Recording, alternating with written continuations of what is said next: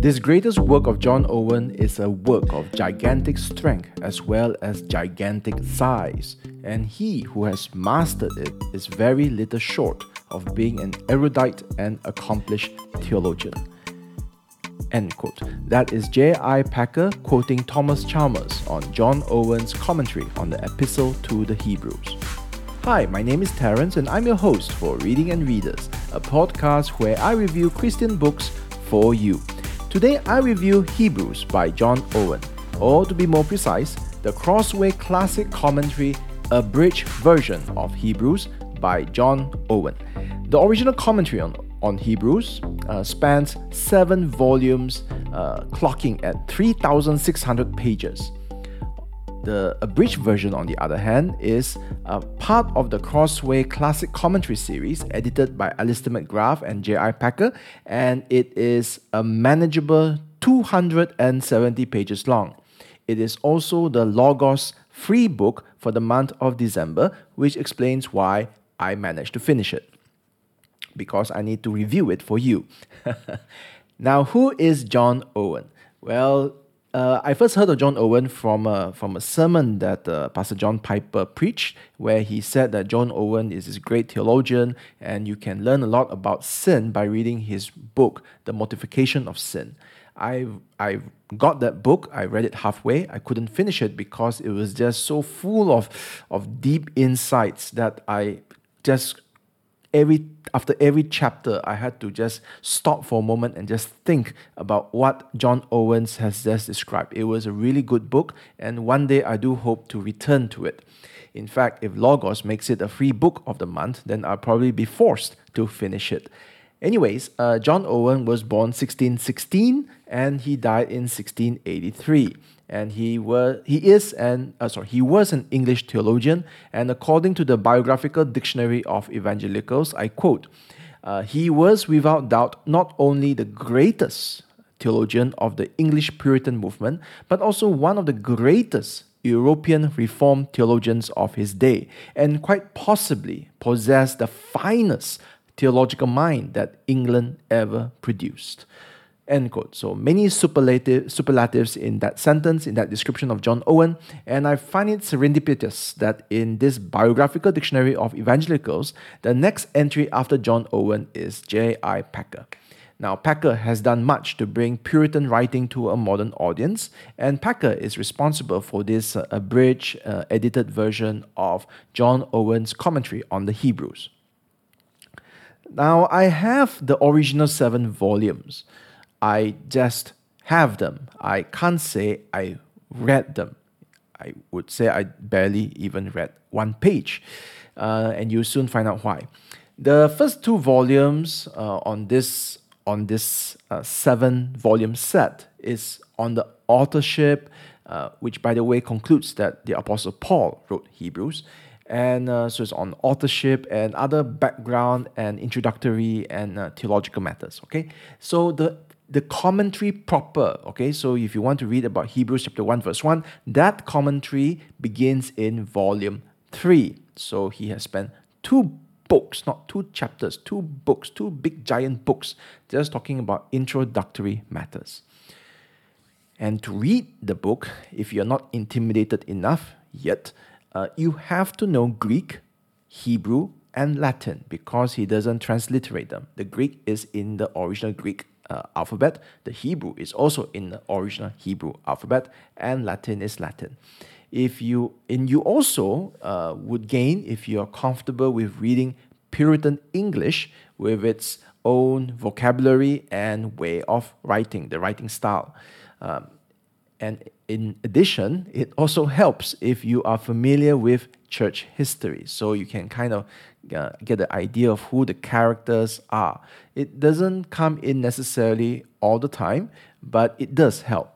For example, after everything I just said, you may be curious how does a passage uh, sound like? And let me quote.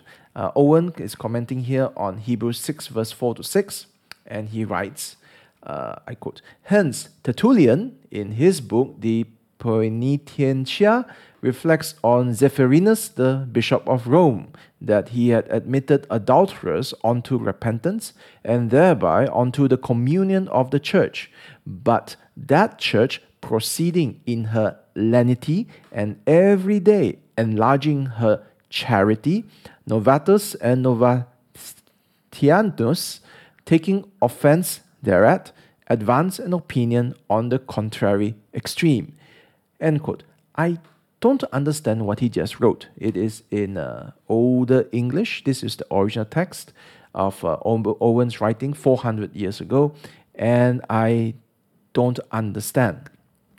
So um, that is the challenge of reading the original uh, Owen uh, commentary.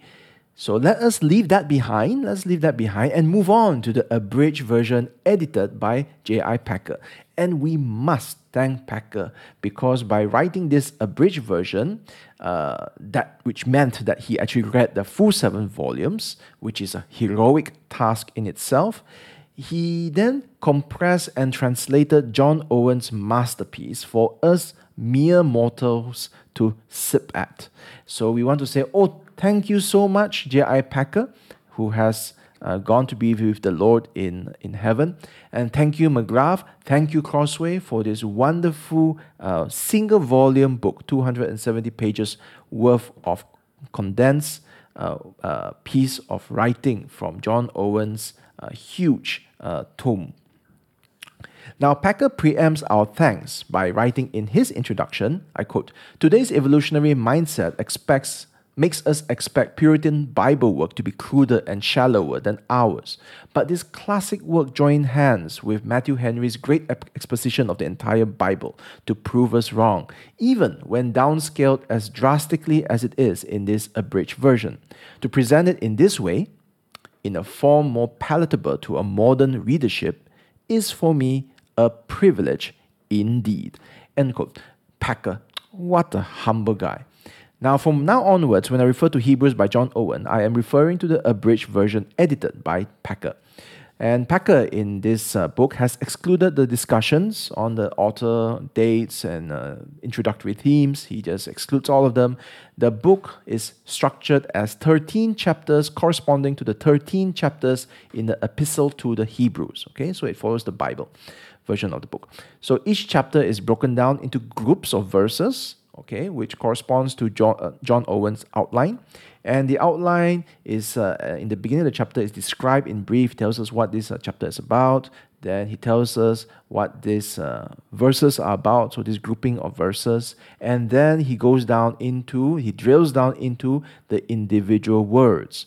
So, for example, uh, when we have in the Bible Hebrews 1, okay, chapter 1, verse 1 to 2, uh, the, the Bible goes like this uh, long ago, at many times and in many ways, God spoke to our fathers by the prophets, but in these last days, He has spoken to us by His Son, whom He appointed the heir of all things, through whom we also He created the world. End quote.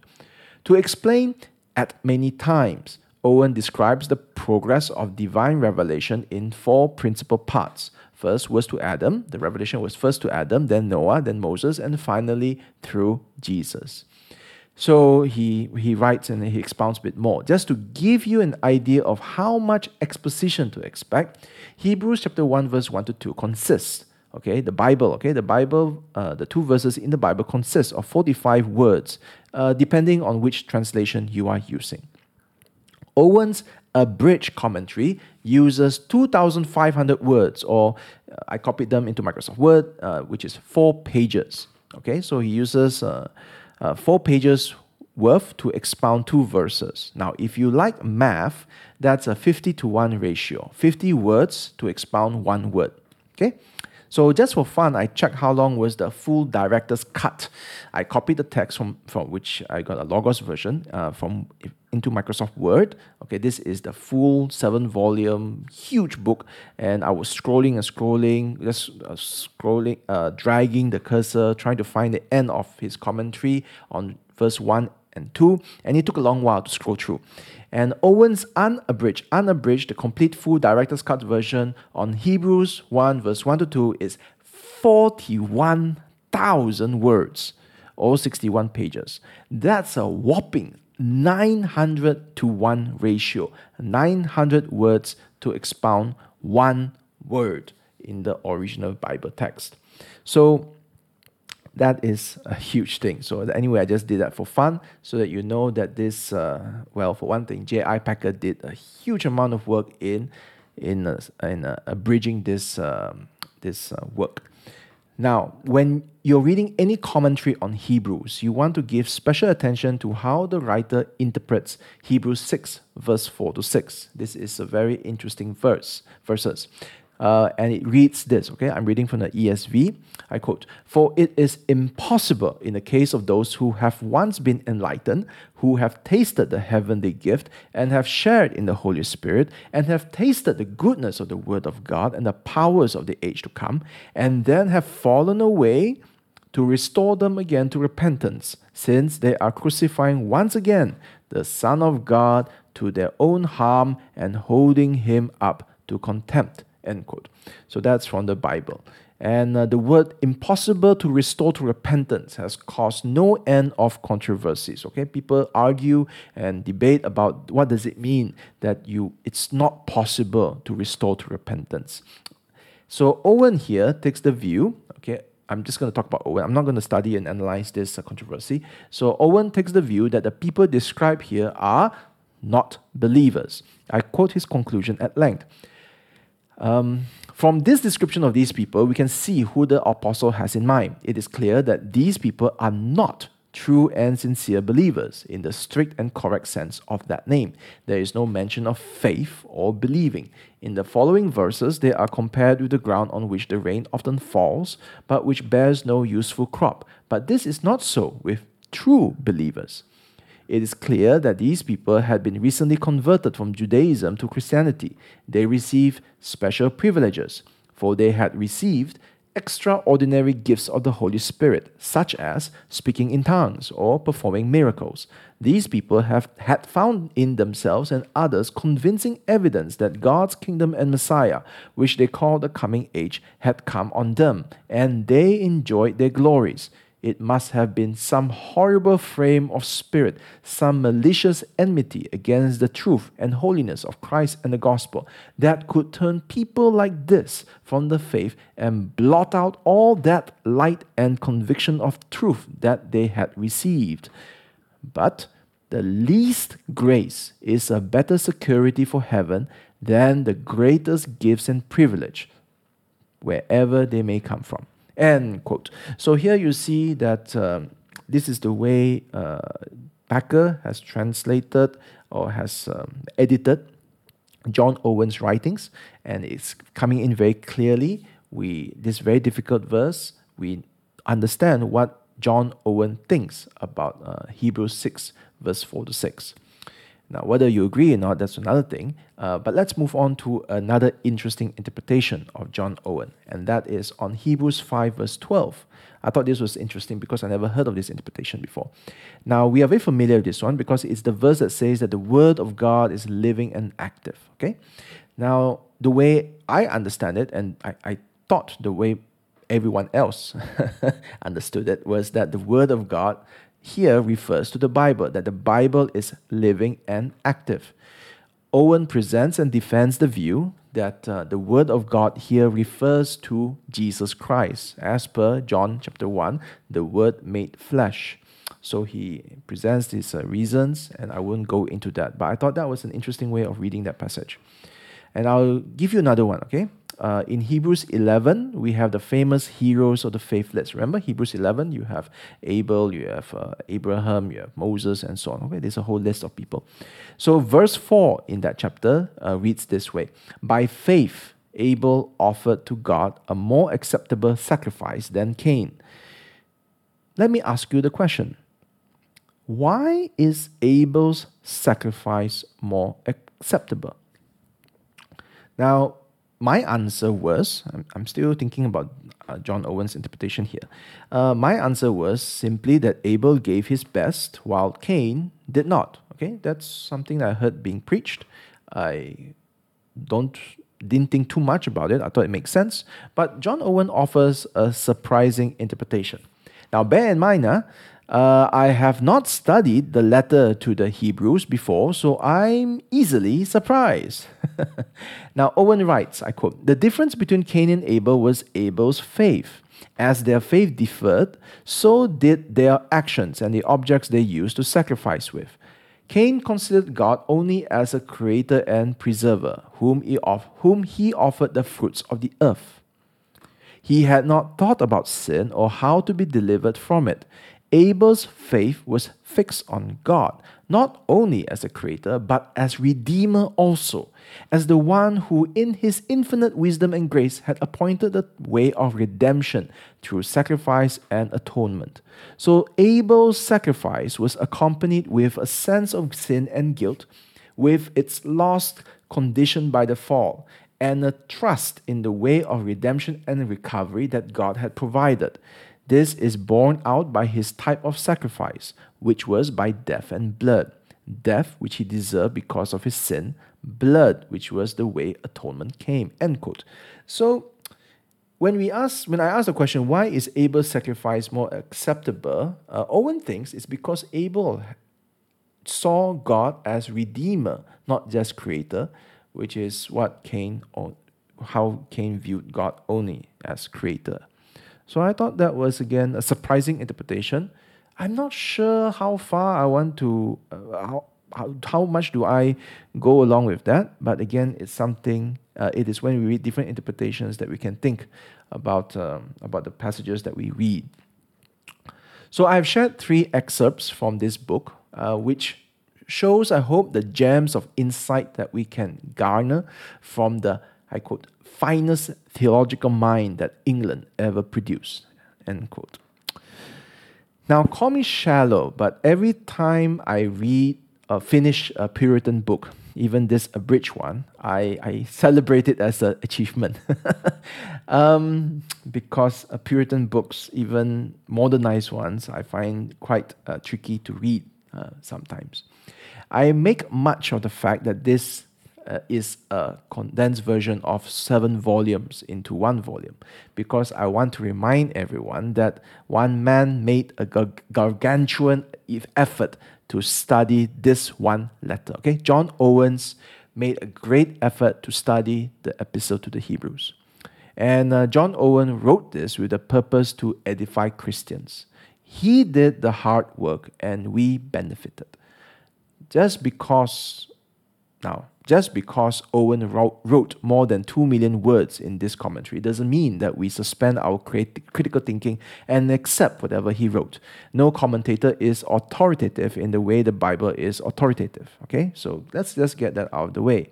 Even so, I finished in one month an abridged reading of a work that John Owen took 16 years to write. Volume 1 was published in 1668 and the work was complete in 1684. That's 16 years to write more than 2 million words. So it is not um, understatement to say that John Owen spent a lot of time to think about uh, the epistle to the Hebrews, and his reflection is a benefit to us all. And if you put that uh, uh, here and, and you think about it and you and you just think about what Packer has done, what J.I. Packer has done, um, to read all that and to compress it. And uh, he has made Owen's thoughts and interpretation accessible to a wider audience. Honestly, Owen's original volumes may be too much, even as a reference book uh, for today's scholars. Uh, the Greek, Hebrew, Latin uh, is is a barrier, I would say, probably not to many seminarians, but definitely to the general Christian leader, uh, reader. And it presumes quite a bit of knowledge on the reader, which uh, I think just simply shames us uh, to, to show how Christian scholars have regressed over the centuries. Mm. We, we definitely don't know as much about church history or, or church writings as much as John Owen here presumes. So all what all that means is that the original seven volumes is simply too dense and would almost never be read if not for Packer's abridged version. Okay, so we thank him for that. And I need to say all these things because I'm going to critique the book. This is the Christmas season, and uh, after reading this Hebrews, I just realized that Hebrews is as natural to Christmas as Christmas trees and decorations. Normally, for Christmas, we would read Isaiah or Matthew or Luke. Now you can add Hebrews to the list because uh, it explains why the incarnation is necessary. In that sense, I'm grateful to read Hebrews in this Christmas season. And uh, what I mean by that is I the Bible uh, Hebrews rather than the commentary by Owen. The problem with the Owen's uh, book, edited by uh, Packer, is the structure. Uh, for all of Packer's genius in editing, his writing is superb and all, the structure is not designed for easy, light reading. Uh, on the other hand, by condensing the book, uh, Packer cuts off the scholarly, nitty gritty, detailed discussions, which better fits the book's structure. You know, it goes down from chapter, then goes to grouping of verses, goes to verses, then goes to words. Um, so the way it's structured, it makes it very difficult for light reading, but because it's so cut down, it's too light for academic or heavy reading. When you read this commentary, you, you need to keep the Bible open. That's another thing. Because when Owen expounds on individual words, okay, it's easy to forget where those words came from. It's like you dive deep into a word and go deep, deep, deep, deep, deep, and then you get lost in the deep waters. And then you are now thinking, what was the sentence where this word came from? And um, by the way, this means that it's a good reason to use Logos because you can link the Bible with the commentary. So you can have on your left uh, tab, you have the Bible, on your right tab, you have the commentary and any commentary, including Owen's commentary here. So you scroll the commentary, and the Bible will magically scroll to the right verse, and it works the other way around as well. Now, this is a really good feature, especially when reading a book like this, because uh, if you don't have the Bible open, you will find it difficult to follow the detailed word by word exposition. Then uh, another final critique, I think this is the final critique. Uh, there is the quality of the exposition. It is uh, mixed. Sometimes the exposition seems redundant. For example, Hebrews 11 verse 2 reads, okay, this is the Bible. The Bible says, this is what the ancients were commended for. Hebrews 11 verse 2. Now, Owen expounds on these uh, three words. He, exp- he, he divides the ancients, commended, and this, the word this. now, so all three of them is explained quite briefly. Okay, it's very concise. And let me give an example. To explain commended, okay, the word commended, Owen writes, okay, this is his full exposition on the word commended. I quote, they received this witness in the scripture, although it was very different in the world. End quote. I appreciate that you may not understand what I just read. Okay, what does it mean by that? And I assure you, it's not me wrenching that sentence out of context. Even with the thing in context, if I read the, the preceding words and the succeeding words, it still doesn't really make sense. Owen, or more accurately, I suspect Packer, gives us a sentence that kinds of forces us to read the full version, okay, the seven volume one, uh, to actually understand what Owen wrote or meant by that.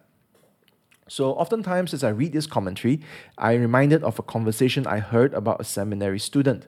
A professor asked a seminarian who was reading some commentaries, uh, Do you understand what you read? And the seminarian answers, No. But when I read the Bible, the commentary makes more sense. Do you get it? Normally, we go to a commentary to help illuminate a difficult Bible passage. What is the sense of the what is it saying? Now it's the other way around. We, in order to understand the commentary, we have to read the Bible, which is a nice thing.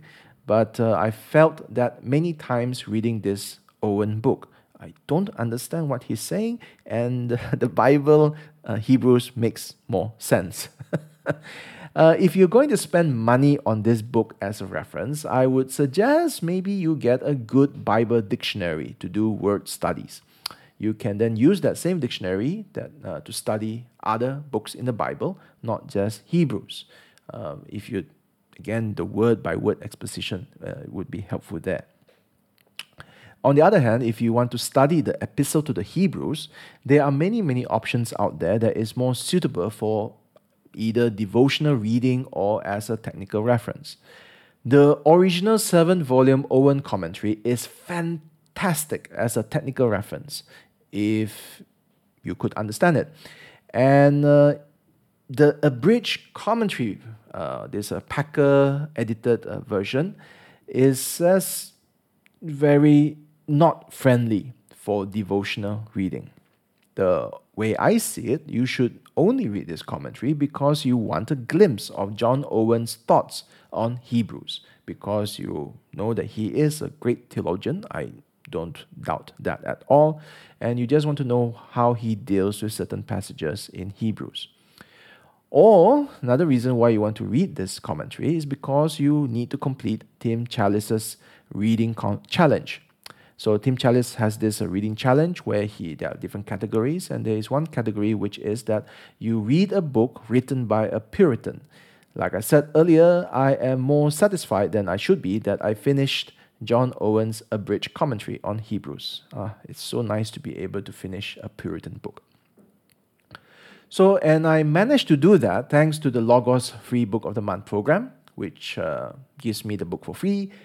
Honestly, I probably, after reading it, I, I won't pay money for it. But if you want to, I think that is definitely an option.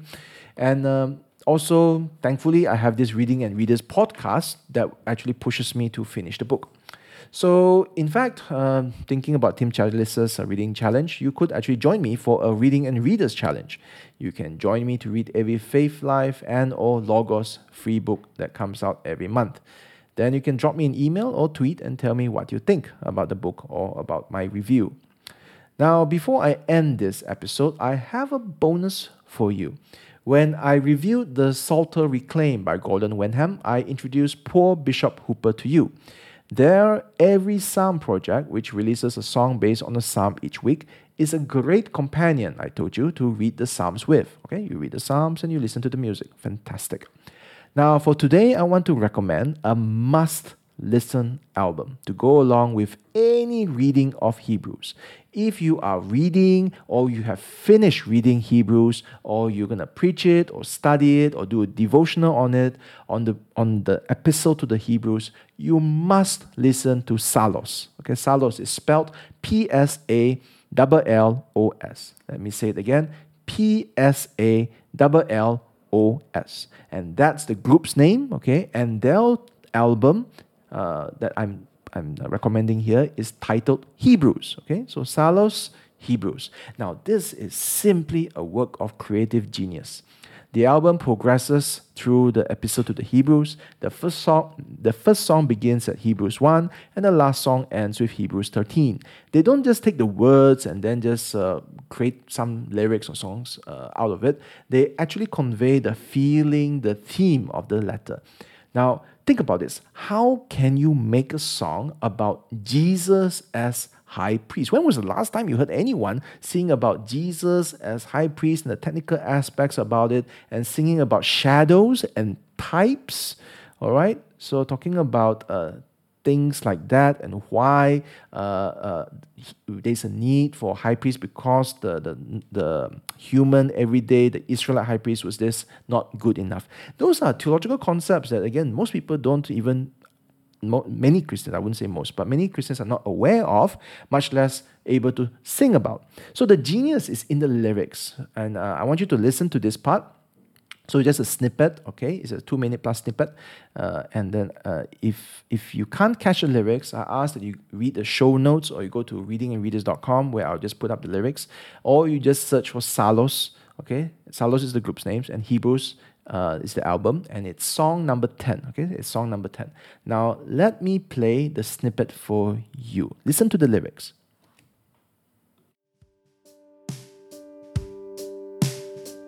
Let me tell you about the high priests chosen from among men, sent to represent them and to act on behalf of a people that have a sin problem. Let me tell you about the high priest. Once every year there's a day where they, well, he enters in the holiest place to ask grace to be saved from the sin problem. Let me ask you about this high priest. Sounds like a righteous guy. Is his life spotless and sanctified? Nothing condemning him like a sin problem. Well, let me tell you about the sin problem. The funny thing is, has the same disease, so we must atone for his own sins first. What on earth? It's like he's not a very good high priest. How's he gonna intercede when he's got the same infirmity?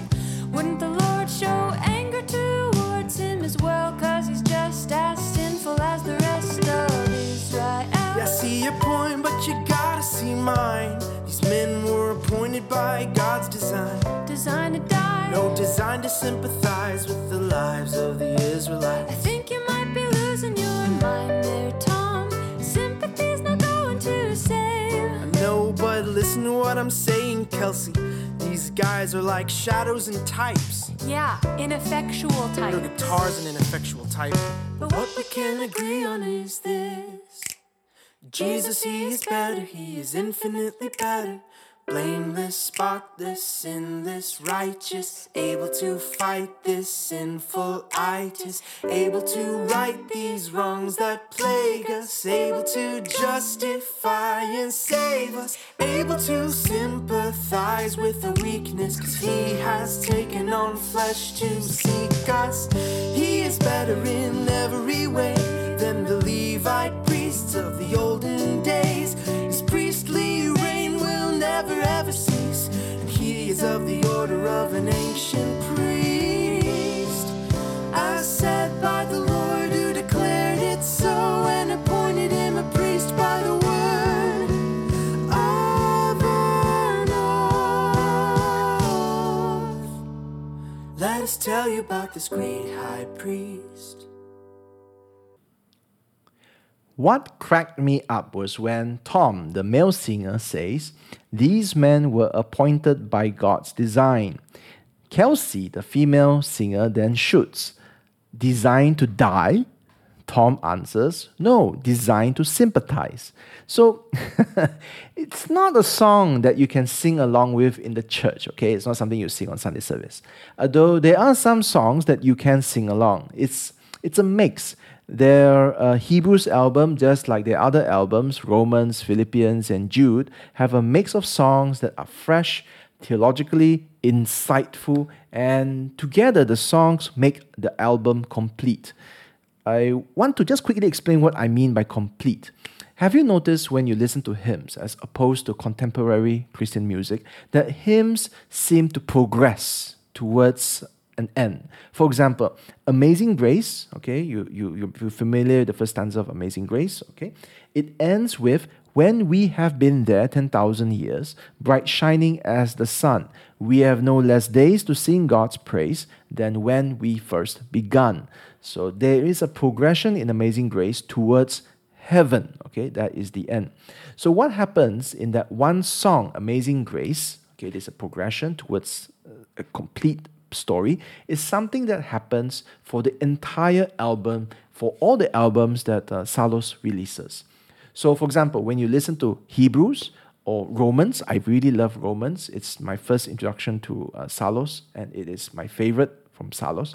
It feels complete. Okay, the album feels complete because it begins at the beginning of the biblical book and it goes through the emotional theological journey in song, and the album ends where the book ends. It's beautiful, ingenious. I think every theologian and, and Christian should like, follow, and subscribe to Psallos. I just love what they are doing, and I really hope that they will continue doing what they are doing.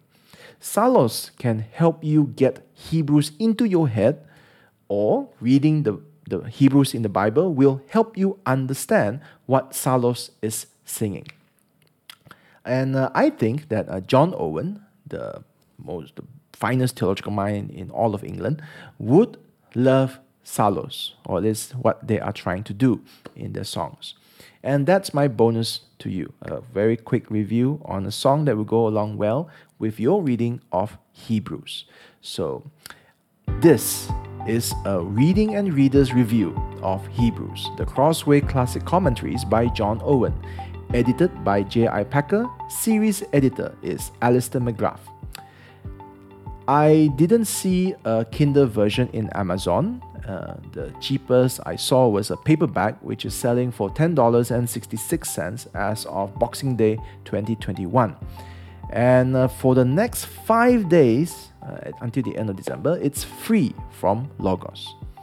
And if you are up for the Reading and Readers Challenge, again, I invite you to join me in reading next month's free book from the good folks at Faithlife. Faith Life releases a free book every month, and it should be out on the 1st of January. And my review, if all goes well, should be released on the 10th of January. So that's me wishing you uh, now uh, blessed 2022, and may the good Lord bless your family and you. Thank you.